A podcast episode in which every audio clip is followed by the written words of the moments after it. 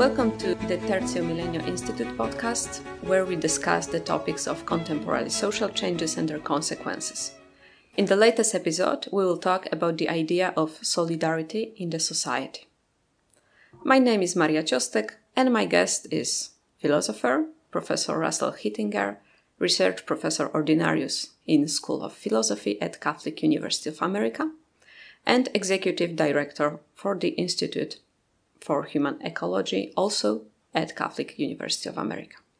He is also the author of well known books, such as A Critique of the New Natural Law Theory and The First Grace Rediscovering the Natural Law in a Post Christian World.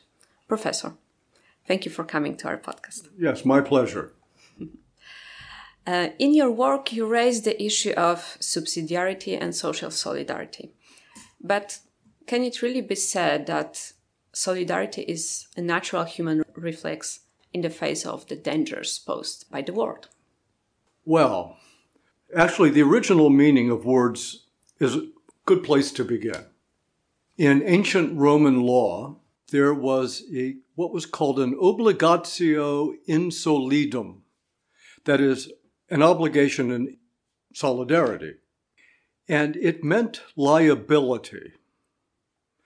So let's suppose my niece is renting an apartment and she burns down the apartment. She has no money. Who will the owner of the apartment come after? After her uncle, who has money. Mm-hmm. Okay.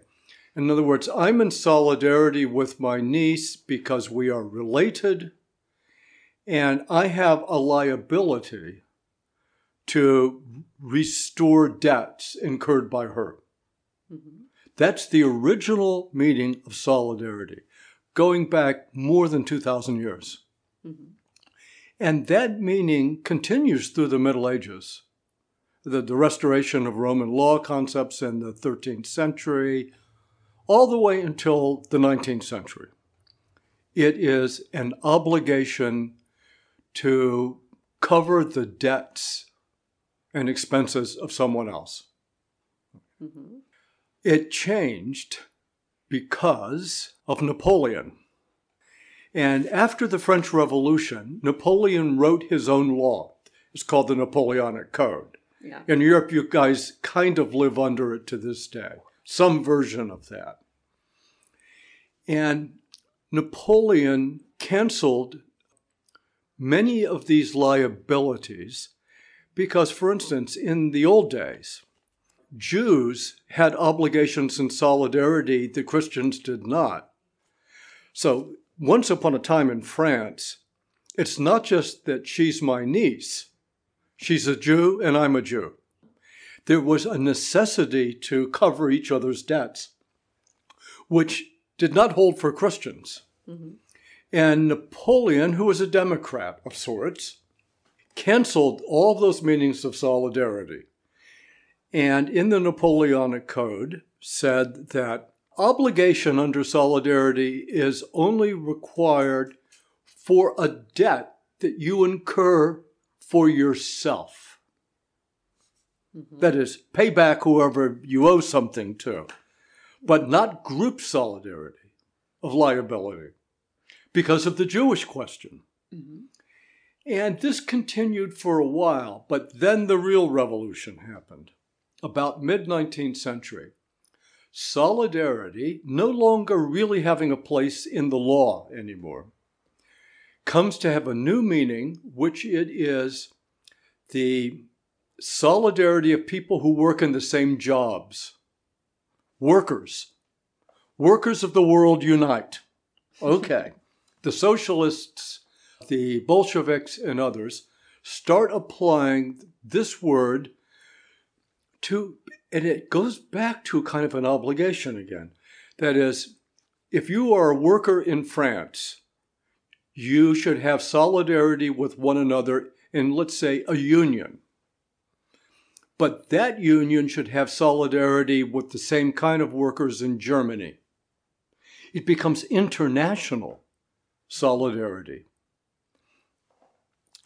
And it's only toward the beginning of the 20th century that Catholics start using the concept for for some Catholics it means the same thing as common good.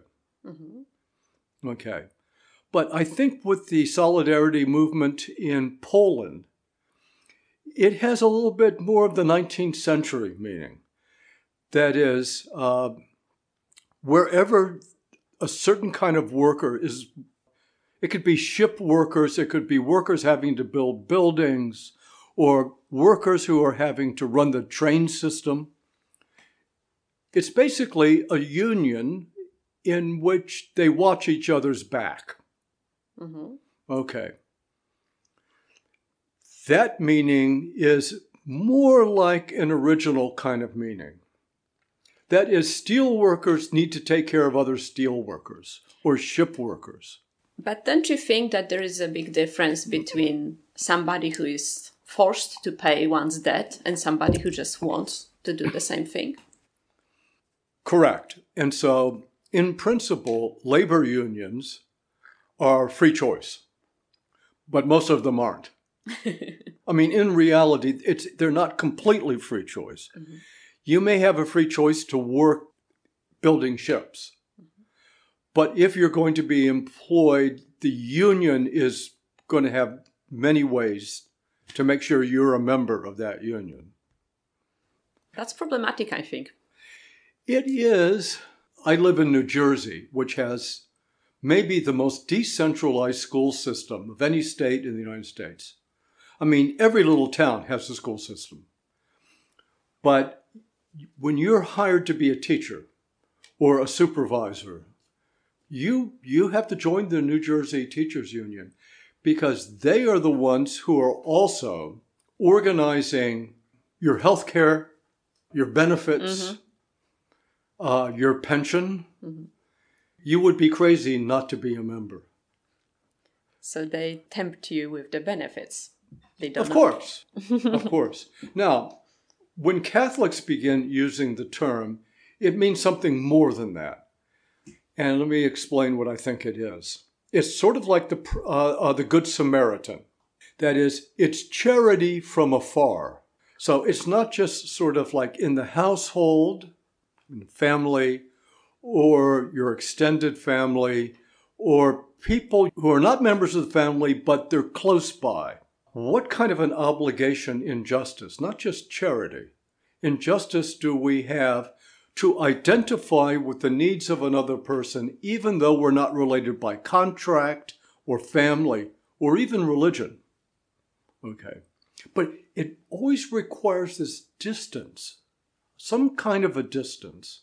Yeah, so people in South Carolina can create a investment fund for farmers in the Congo. Mm-hmm.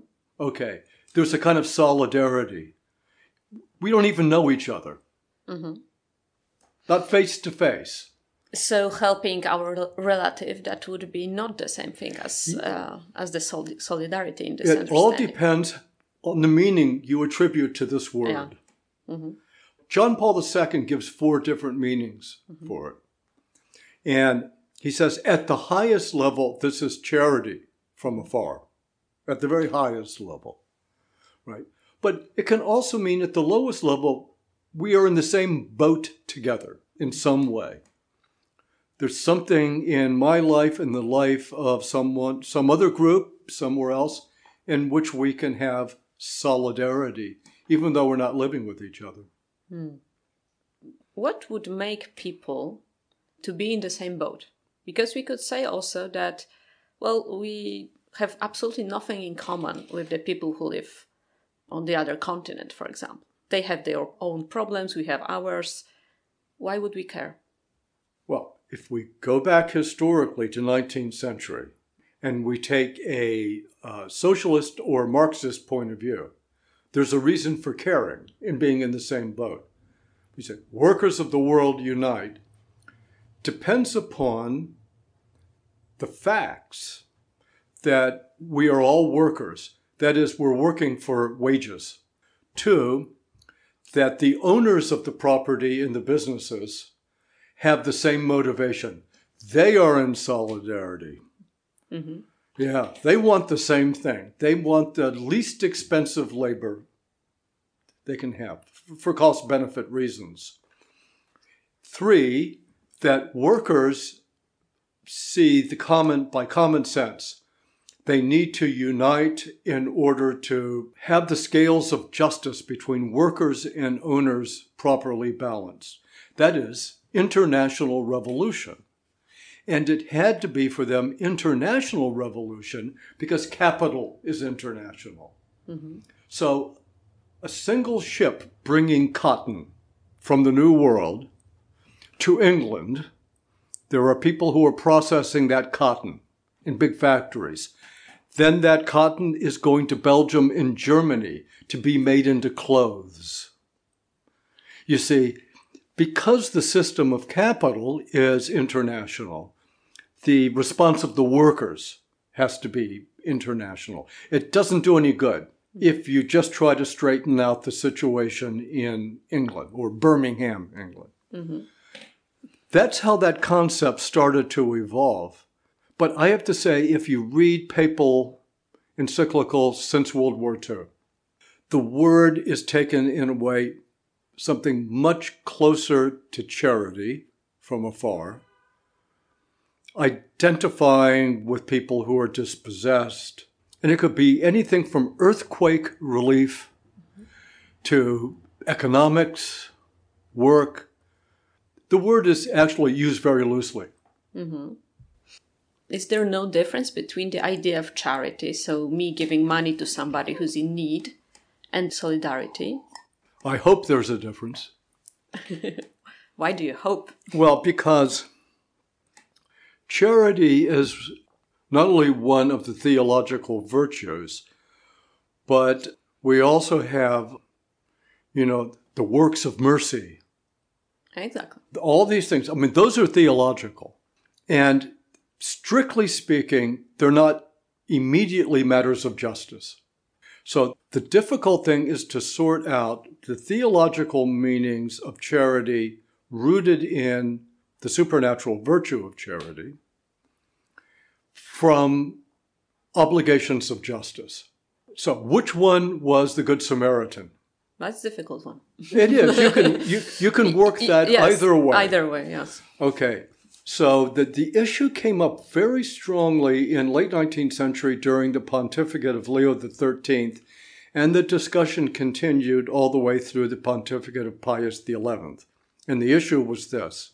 If you have a surplus of something, money, let's start with money, and you have taken care of the obligations to your family, you have taken care of the obligations you have in your career of employment, like an international lawyer is probably going to need more cash than someone who is just running a shop. Okay. When you take care of all of your obligations and you have a surplus, are you obligated to give your surplus to others mm-hmm. as a matter of charity or of justice? Leo XIII seems to say in charity. That's where charity really kicks in. And this is why Christianity makes a difference in your culture. Yes, but I would argue that this is because it is not unjust that you have a surplus. Oh, no, no. It's the question now having a surplus. Yeah. Uh, what's the next step of justice mm-hmm. with regard to the surplus? Okay. Pius XI, who was a student of Leo XIII, on the other hand, contended that, it, that it's a matter of justice. Uh-huh.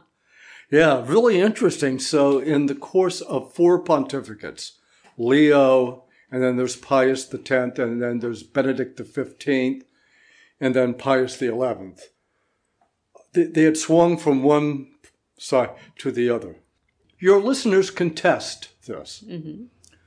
If they could go to confession, unfortunately, they would have to make the priest a guinea pig of a test and say, Bless me, Father, for I have sinned.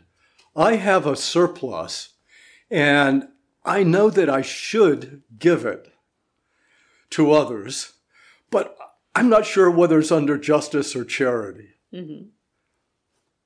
It'd be really interesting to hear the, the answers.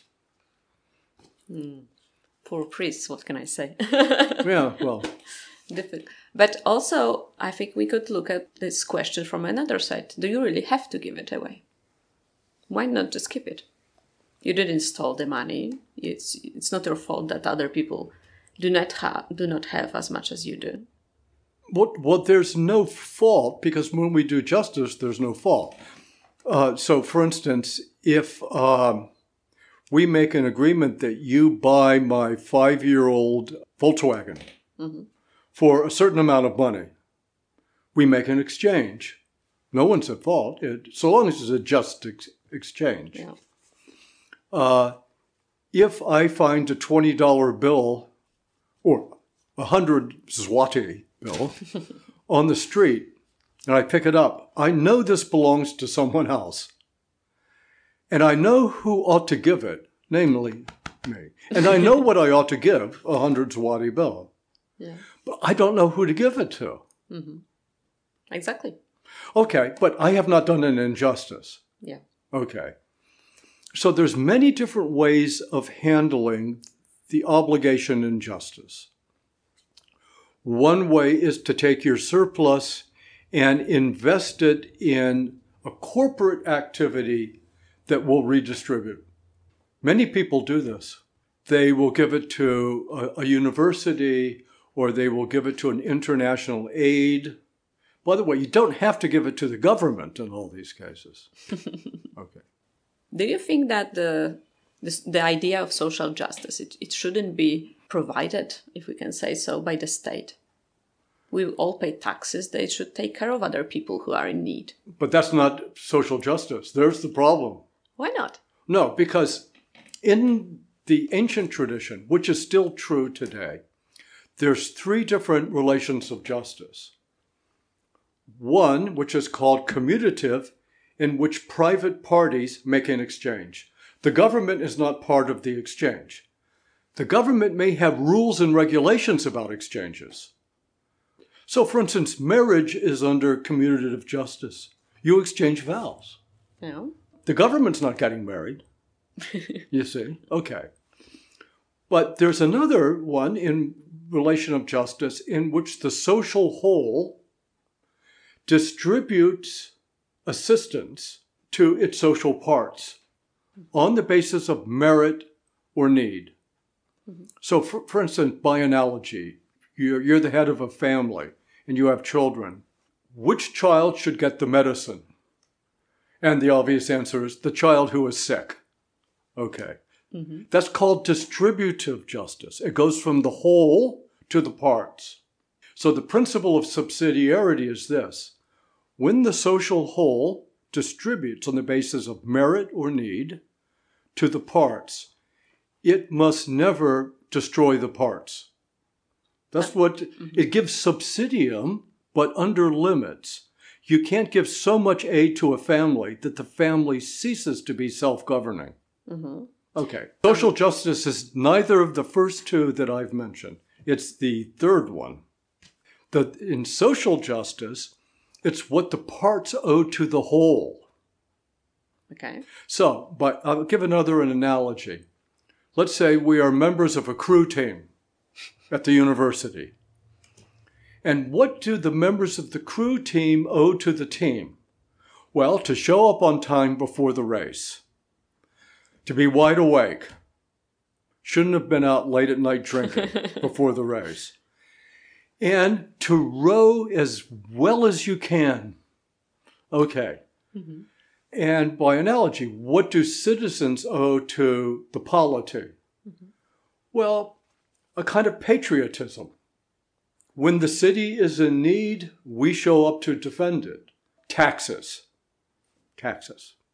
The ever present need of any government is more money, right? Yeah. So that is what we call, since Pius XI, social justice. Unfortunately, by the time of our generation, it means for almost everyone distributive justice, handouts on the basis of merit or need, social assistance. But that's called distributive justice. Mm-hmm. And why does it make a difference? Because they have different givers and different recipients. In the case of distribution, it's the commonality that distributes. Mm-hmm. In the case of social justice, it's the parts who give to the whole. So, what's happened is this one word, social justice, has now come to mean both of those. Hmm. Great confusion.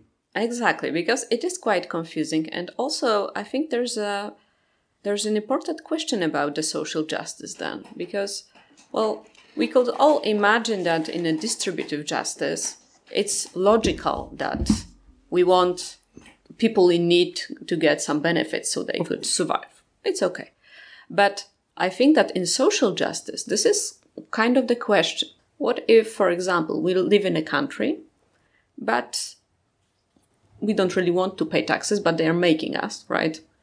They will chase us for the money if we don't pay. Listen, they take it before you even get it. Exactly. So so they, they, they act in advance, right? And well, for example, now with the war in Ukraine, there's a big discussion what would happen if war would expand to Poland, for example. And there's a big discussion if one should stay or and defend it or should run away because he doesn't want to die, basically speaking. Hmm.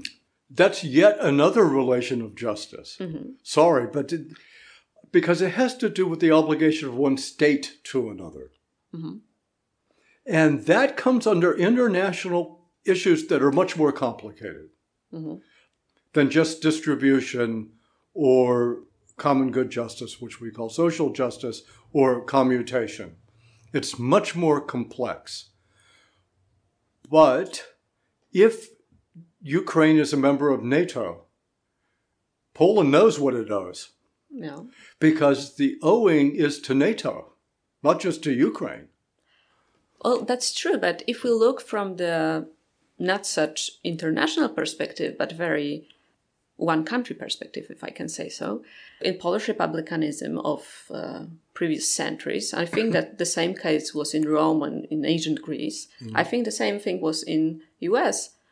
Being a citizen meant that you have all of the liberties, but for example, you had a duty to protect your country, right? So Absolutely. that would be give and take and that was treated very very seriously it wasn't a it wasn't a very theoretical way of thinking so i was wondering because now we have this time of of the great individualism.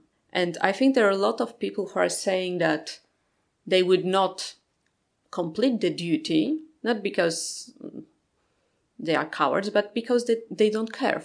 Okay. Yeah, so I'm not sure about the Polish situation, but historically, almost universally, Yeah. the first thing the citizen owes is defense of the city. Mm-hmm. And, and a patriotism that goes with it. So that when I was a young man, once you turned 18, you had to register for the draft. Mm-hmm. I owe this as a male citizen. By the time I was, this is during Vietnam War, by the way. By the time I turned 22, you have to register, but everyone knew you would you would never be taken mm-hmm. because it was an all volunteer force. Mm-hmm.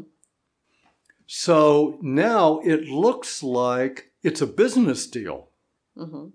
not patriotism, exactly not defense of the city. and no social justice in any case No, it's it's not in that category anymore. Mm-hmm. It's it's a career.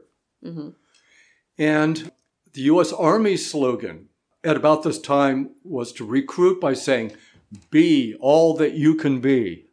We're going to give you technical training. That's what you're going to get out of it, and, and you know, money and free schooling after your term of service. The Marine Corps had a different slogan. We never promised you a rose garden. so do it for the sake of courage and to be a man. Hmm. Okay. But it loses its centrality of the end being the common good. It's what you can get out of it, mm-hmm. Which is more like an exchange. yeah Yeah. So in, in, in the case of Poland, mm-hmm. Y- You have a universal system of registration, right? Yes, registration we have, but also for the last decades it was non issue because also nobody thought that he would be summoned to actually fight. Okay. Okay. See, that changes the complexion of these things.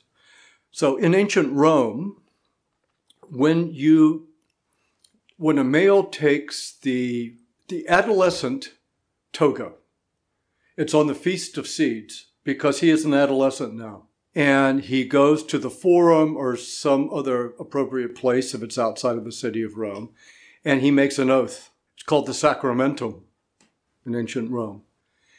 And he pledges himself to the city, which is pledging himself also to the army. Mm-hmm. Okay. You will never be a real citizen who is entitled to hold office, so forth, unless you do that. Mm-hmm. We are not like that anymore. Well, if we're not like this, so we do not accept all the responsibilities that comes with it, then then how we can really be a society? In the United States, this may be true for Poland as well. The only people who take oaths are those who are in the government. So if you're drafted, then you do have to take an oath to defend and support the United States against all of its enemies, foreign and domestic. If- But if you are elected to be a congressperson or a senator, you have to take that oath, as do governors in states.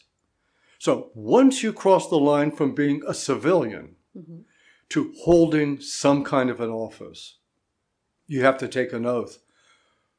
The only other people in the United States who have to take an oath are immigrants who become citizens. They have to take the oath, but none of the rest of us do. Mm-hmm. Right. So this is a big change in contemporary society. Mm-hmm. But we don't do away with oaths altogether. Because if you're going to act in the name of the public, if you hold office, you must take an oath. Surely this is true in Poland. Yes. Oh. Okay. Yes, so we're on the same page on that. These changes, social changes, legal changes, political changes over the last century and a half, do regard the body politic mostly as an aggregation of individuals. Yes, for the most part, that's, that's how they're viewed. Now, they may live in this city and therefore they're under the laws of that city or state or under the US, but they're aggregations of individuals whose main business is commutation, mm-hmm. which we call private law. They- I'm sure your law schools call it that too, because all the way back to Roman. Mm-hmm. Private laws that we're, we're making exchanges, but the state is not a party to the exchange. Mm-hmm. Yeah, so they used to say the only business of America is business. But it also doesn't sound like a very solidarity movement. If it's only business, only an exchange, then there is no real connection between us. Well, what tends to happen, although this is breaking down today, is that your main solidarity is at the workplace. So people have more loyalty to their corporation. I work for Microsoft or for Ford Motor Company, but even that is breaking down. The, the last refuge of friendship or solidarity is simply private. What I do when I'm neither serving the country nor identifying myself as a member of a corporation. It's private friendships. But then there is no this solidarity from the distance, charity from the distance. It would be completely optional, that's for sure. Mm-hmm. Mm-hmm. I mean, Americans give a lot of money to social charity, mm-hmm. but it's optional. It is more individualistic. I remember very interesting data about charity. I think that was about US that in the last year in US people gave more money for the animals than for any other charity that would take care of people. So the cancer is losing with the shelters. And I'm not saying that paying for the shelter is bad because it's not, but I think that it shows something that we are more willing to pay for the animals than for curing people, for example. Or even trees. or whatever. Yeah, exactly. I didn't know that fact, but I'm not surprised. Well, of course, uh, animals are very cute, and uh, Yeah. that could be the case, but still. A lot of the charities are funneled through churches. And I think Christian churches in the United States are extremely generous. But I think all of the money collected by churches would not be as much as money that's being collected by other agencies. Yeah. Is it that just question of like emotional attachment, or maybe the question of not believing in solidarity between people, for example? Or solidarity between people has its best foundation in the charity of individuals. Mm-hmm. Yeah. You mentioned before, and I would like to come back to this because that was interesting, that all charity should have its limits. This is not charity that would go on and go on without end. Why is it so important? Maybe we should keep helping some, I don't know, some poor family with a lot of kids, for example. Well, you know, there's one answer to that right in John Paul II's Centesimus Annus, in which he says, Those who need help and relief are not objects, mm-hmm. they're persons, which means if the assistance is canceling out their agency, then something is wrong. And there can be examples of relief or assistance that tend to cancel out the recipient's agency. Don't you think that's the main difference between the charity and solidarity? Because I think that very often when we think about charity, we think about people in need as objects. And we do not really engage into helping them. But for example, we send some little money and we feel relieved that we hmm. did some good deed, right? Well, you mean by charity here social charity. Yeah, social charity. Yes. Yeah, not the theological no, no, no. and it can be anonymous. yes. You don't Right. even need to go and see those people, right? Correct. Just send the money. Correct. So this has been a debate among Western peoples ever since the middle of the 19th century. What kind of relief of the working poor is proper? hmm At least in the case of unions, they still have agency because they have to work together. But just getting money every month without even trying to understand what their agency is is trouble. So, what the liberals argued, 19th century liberals, is that there should be social relief of the working poor, but not so much as to cancel their agency hmm because they actually will not be good workers anymore. They will have incentives not to work at all. hmm Okay. That, that's kind of a classic uh, liberal idea. Almost no one would admit to believing that anymore. It is politically incorrect. Yes. Yeah. But there is some truth in it. And don't you think that, of course, when we talk about politicians, that they wouldn't admit it, but if we talk about just common people, there are a lot of those who are saying stuff like this, but they are just saying it out of some kind of rage or jealousy that other people get money and they they're working for it, etc. Right. Well, you know, the, the real trouble are the politicians hmm because it's by handing things out that they get votes. Exactly. This is a very se- sensitive matter. It is a very sensitive matter. I, I agree. hmm So if politicians are handing out benefits for votes, that's no longer distributive justice. It's actually commutative justice Maybe that's the problem. right there. Mm-hmm.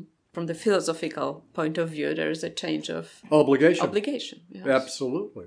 Mm. That's interesting. I never thought about it like this. You also say in your work that solidarity could be understood as a virtue, the same as the Christian virtues are. Well, that's John Paul II's argument. Mm-hmm. Why would that be the case, that this is a virtue? Because justice is a virtue. Mm-hmm. To give to each what is his very own or what is due to him. Mm-hmm. So, because justice is a virtue, when there is a solidarity for the sake of justice, it's a virtue. But he's very quick to say it's more than a virtue of justice. Mm-hmm. It's also charity. It can be also charity. Love. Do we have to love those who are in need? Because we, as we said, we can't just give them money. So we go back to the parable of the prodigal son. Mm-hmm.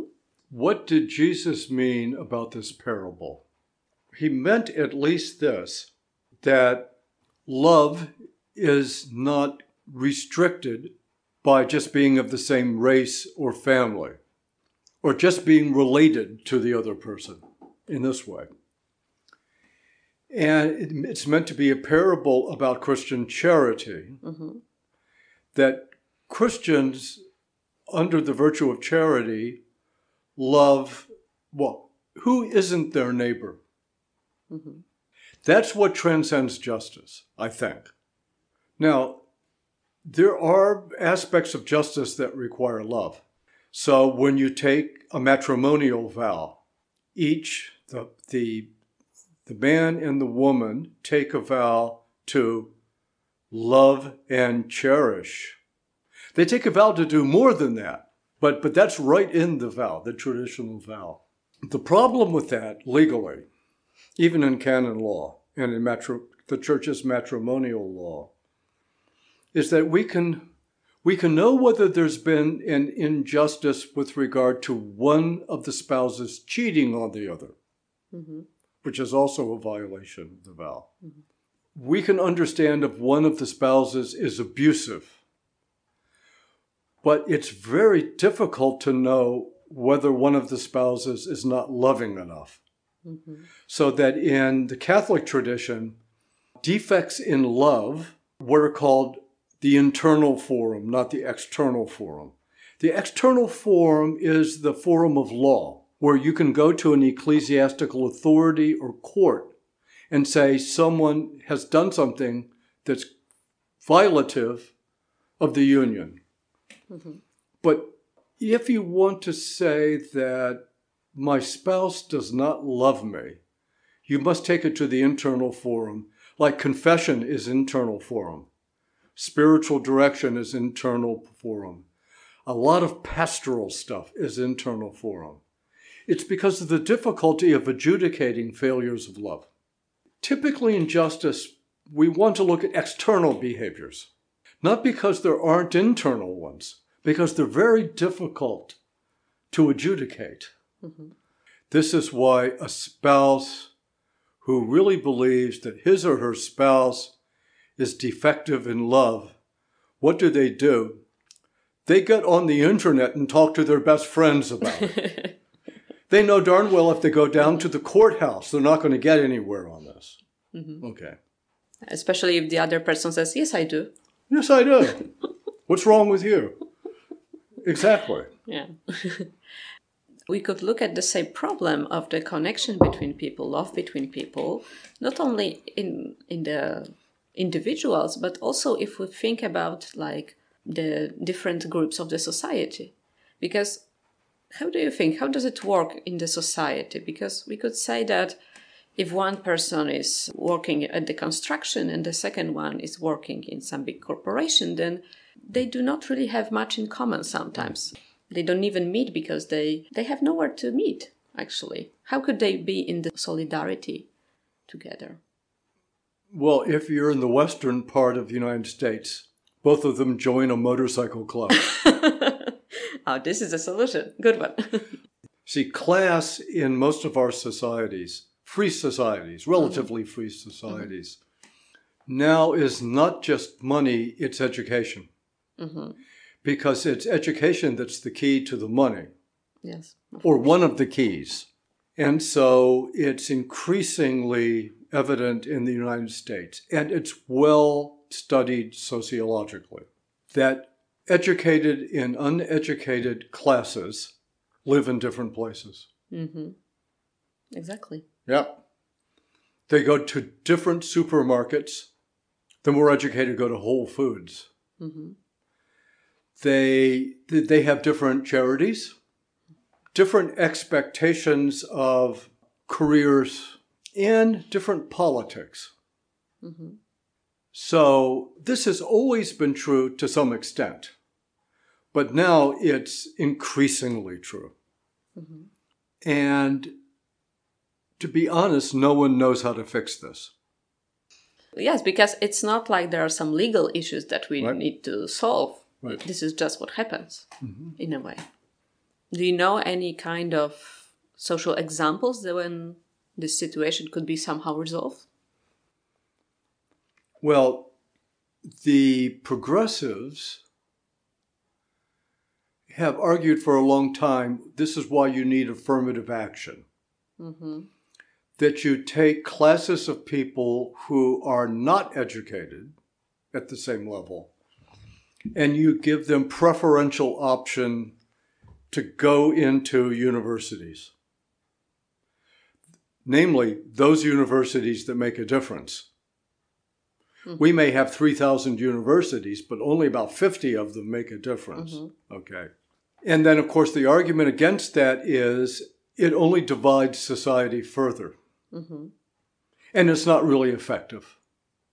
Mm-hmm. It, it doesn't, in the large scale of things, correct anything. No, this, this, is, this is a very big problem. It's a big problem in the United States and in the UK. Mm-hmm. In continental polities, the education from the beginning up to the college level is more solidaristic. Mm-hmm. Right. Yes, that's true. So in the United States, the first school you go to is going to depend for its excellence on local tax money. So if you're in this county in New Jersey, your schools are going to be not so good. Mm-hmm. If you move 20 miles away, they're very good. The problem is 20 miles away, the houses are three times more expensive. Now I understand why Americans always move because there are better schools there. Schools, a very, very big issue. Mm-hmm. Taxes and schools, and they're connected. so from the beginning, there are very deep social divisions from the very start. And it's affecting our political parties. Mm-hmm.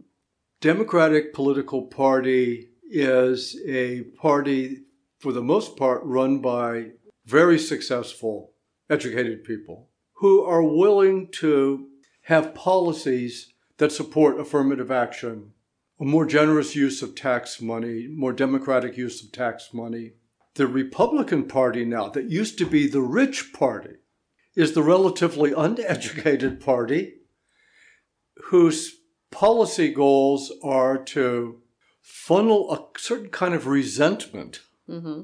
of the lower classes, the mm-hmm. less successful classes. And this is turning out to be very bad because these two parties used to be the opposite. So the Republicans used to be the more aristocratic party. Mm-hmm. The, I mean, the party of big business. Actually, originally, the party of the people who came from the Northeast of the United States, then the Midwest of the United States. The Democratic Party was the more democratic party of the hoi polloi, the less educated and more working class. Now they've kind of reversed themselves.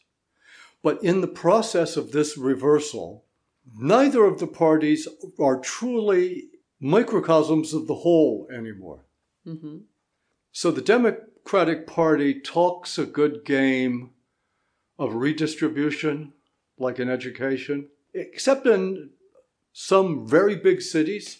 The policies of that party are entirely that of a super duper educated class. Hmm. And this is interesting because we could thought that if those who are themselves not so greatly educated, they should vote for for affirmation policy mm-hmm. to help themselves in a way or their supporters. You would think that would be true. Mm-hmm. But it's also true in our own Western history that right wing parties have tended to have solidarity based on resentment. Mm-hmm. Resentment to who? In 1933 in Germany, the Jews, Yeah. okay, or socialists or communists, mm-hmm. there is always this aspect of very conservative or right wing parties. And just as there's always been a tendency of more progressive left wing parties to present themselves as the kind of educated aristocracy that's going to good th- do good things for the people. Mm-hmm. This is a big problem in the United States right now. And no one knows how to cure it because the parties are kind of fixed now with, with their constituencies. So there was an alliance between big business and the underclass in the Republican Party during Ronald Reagan. Mm-hmm. It's not so true now that the Republican Party is organized around wanting a kind of restorative justice against the rich and the educated. Mm-hmm. But also, this is not a social justice. well, I'm going to tell you the Republican Party never uses those two words. I don't know if I heard a politician to say it honestly with all the meaning. I know, I know. So it's always difficult when, because ancient Rome was divided this way. Because mm-hmm. remember, they had a senatorial class mm-hmm. among those people who descended from noble families from the early centuries of Rome. And they were senatorial. They, and then the more hoi polloi class was the class that had tribunes and they were more democratic. And the test of Roman order was whether these two parties could get along. Mm-hmm. Okay. And they did for two and a half centuries. And then Rome was subject to continual civil war. That's true. And the cure of that was imperial authority. It was Caesar, who was from the senatorial class, mm-hmm. but acted like he was from the tribunes. Then we would have the case of Napoleon, right? Which was a little bit reversed, but also the, the cure for the lack of order in France. That was the Napoleon, right? Mm-hmm. That's why that's why he succeeded so badly, so greatly, I would say. So one of the cures was to call in France. Everyone called them citizen. Mm-hmm the, the richest person and the poorest person are both citizens and equal in that regard. Mm-hmm. That's liberty, equality, and fraternity. Mm-hmm. But what fraternity meant was citizenship. It doesn't mean everyone is equal in intelligence mm-hmm. or in family background. It means that when it comes to anything public, we are equal. Mm. Isn't it supposed to be case today? that this is the main idea of be- being equal in today's society. Yes. I mean, any society that has representative government mm-hmm. is going to be somewhat like the French. Mm-hmm. Right. E- equality as to citizenship. But of course, there's none of our societies that I know in the West that could possibly enforce social equality where social means something other than citizenship. Because we have not only just free societies, we have somewhat free economies. Yes, and this is very difficult also to define what means to be equal, right? I know that in, your work you often mention the Polish movement of solidarity right. as one of the examples of putting the ideal into into real life, but why would that be the case? Because Poland during the communist years Everyone knew that as to citizenship, it was a joke. But Polish as a people, as a culture, as a language, as a religion, had very deep solidarity mm-hmm. that was capable of binding the nation together, even in the absence of true political freedom. Mm-hmm. So the Poles were uh, unusual on this because correct me if I'm wrong, other countries that were occupied by the Soviet Union were not able to keep that deeper cultural and national unity compared to the Poles. Yes, well, I mean, they tried. They, they had some, for example, in Latvia or Lithuania, the, oh, yes. the folk culture was very strong. But you're right that it wasn't as strong as, uh, as in Poland. Right. Mm-hmm. Absolutely. So Poland survived a terrible situation because there was a common good that was also public, although it didn't meet all of the criteria for political, according to France or the United States or even Italy, right, or England. Also, the solidarity movement was composed, if we can say so, by the very different people with the very different background. So you had professors at the Jagiellonian in solidarity with the workers in Gdansk. Exactly. That's Right. that's quite uncommon, I think. I think it's quite uncommon. yes. But why why they decided to join it? Why do you think? Well, because they understood the common good. hmm That Polish identity, both as individuals and as families, and culturally and nationally, were not in contradiction. So the common good could be the key to the social social solidarity, social justice. Hmm. This is why John Paul II, in so many of his speeches and writings, but just go for Centesimus Annus, the fifth chapter is called State and Culture. But you can read all the way through and you're going to find this distinction between a common good, which is a unity of the people, we can call it nation mm-hmm. or culture, and the state. This is why he calls the state, at the very beginning of the encyclical, instrumental, because he means by the state the instruments of governance mm-hmm. traffic lights, police, all that kind of thing. But the deeper common good i- are the bonds that come from nation, culture, and so forth. And in his famous 2005 speech to the United Nations, which was on the rights of nations, and he never forgot how Poland got screwed at Yalta because uh, the Western powers did not recognize the right of a people. And they allowed a merely instrumental force to come in and govern. And, you know, he, to the end of his life, he never backed off of that position. And this is why when he talked, would come to the United States, he would always say, the American people hmm is touching something deeper. And I think he's right. I think he's right. That's not to say there are not a Lithuanian people or a Slovakian people or even German people in East Germany. Common languages, so and so, in some cases, even religion. But you know, the communists also always came after the religion hmm because they knew that the religion was people building. Um, it was a kind of solidarity that goes down to language and culture and many things. I mean, Italy is the greatest example because remember, before unification in the 1860s, there was not an Italian people. Yes, that's true. I mean, there was not even a common Italian language because in the south of Italy they were speaking all sorts of dialects. And Italy was famous all the way back to, I'm going to say, the 8th century. Uh, they, one of the things they had, they were so decentralized that they were hard to conquer. hmm So Lombard had its own, right? And Sicily had its own, the Neapolitan region, even townships like Assisi had their own identity. So that uh, in a way, Italy did become a political people after Risorgimento. The big problem after Risorgimento was getting the church on board because they had confiscated the papal states hmm and there was a big dispute. And but, but it was always difficult to hold this together, and that's one of the reasons for the rise of Mussolini. of course. Nation.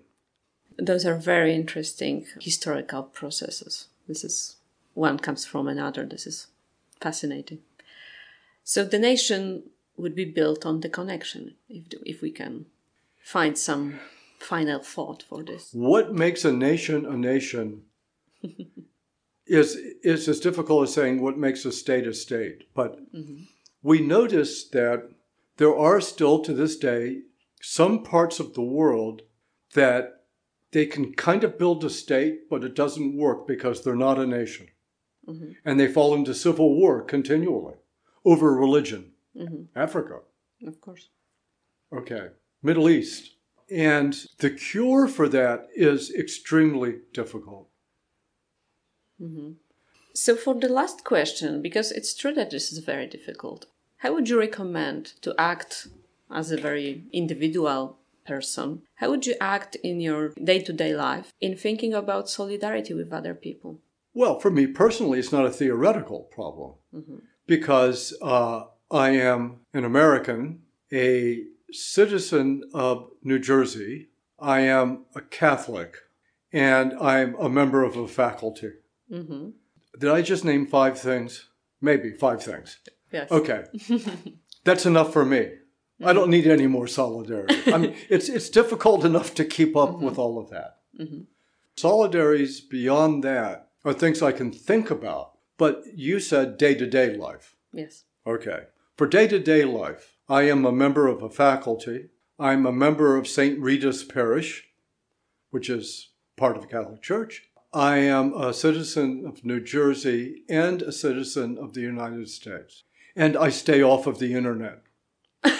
I do use email, but I never use social media. Ever. Because it's ruining this entire thing.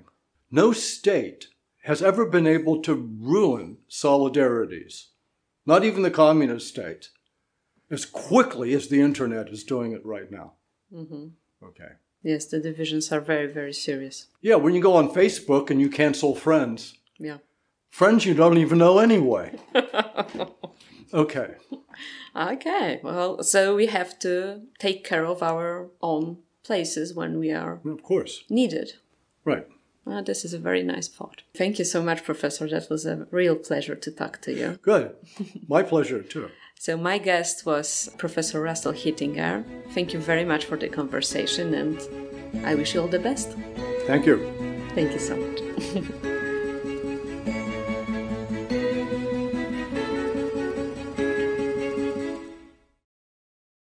Zadanie publiczne, zaangażowanie obywatelskie Instytutu Tercio Milenio sfinansowane jest ze środków Narodowego Instytutu Wolności Centrum Rozwoju Społeczeństwa Obywatelskiego w ramach rządowego programu rozwoju organizacji obywatelskich.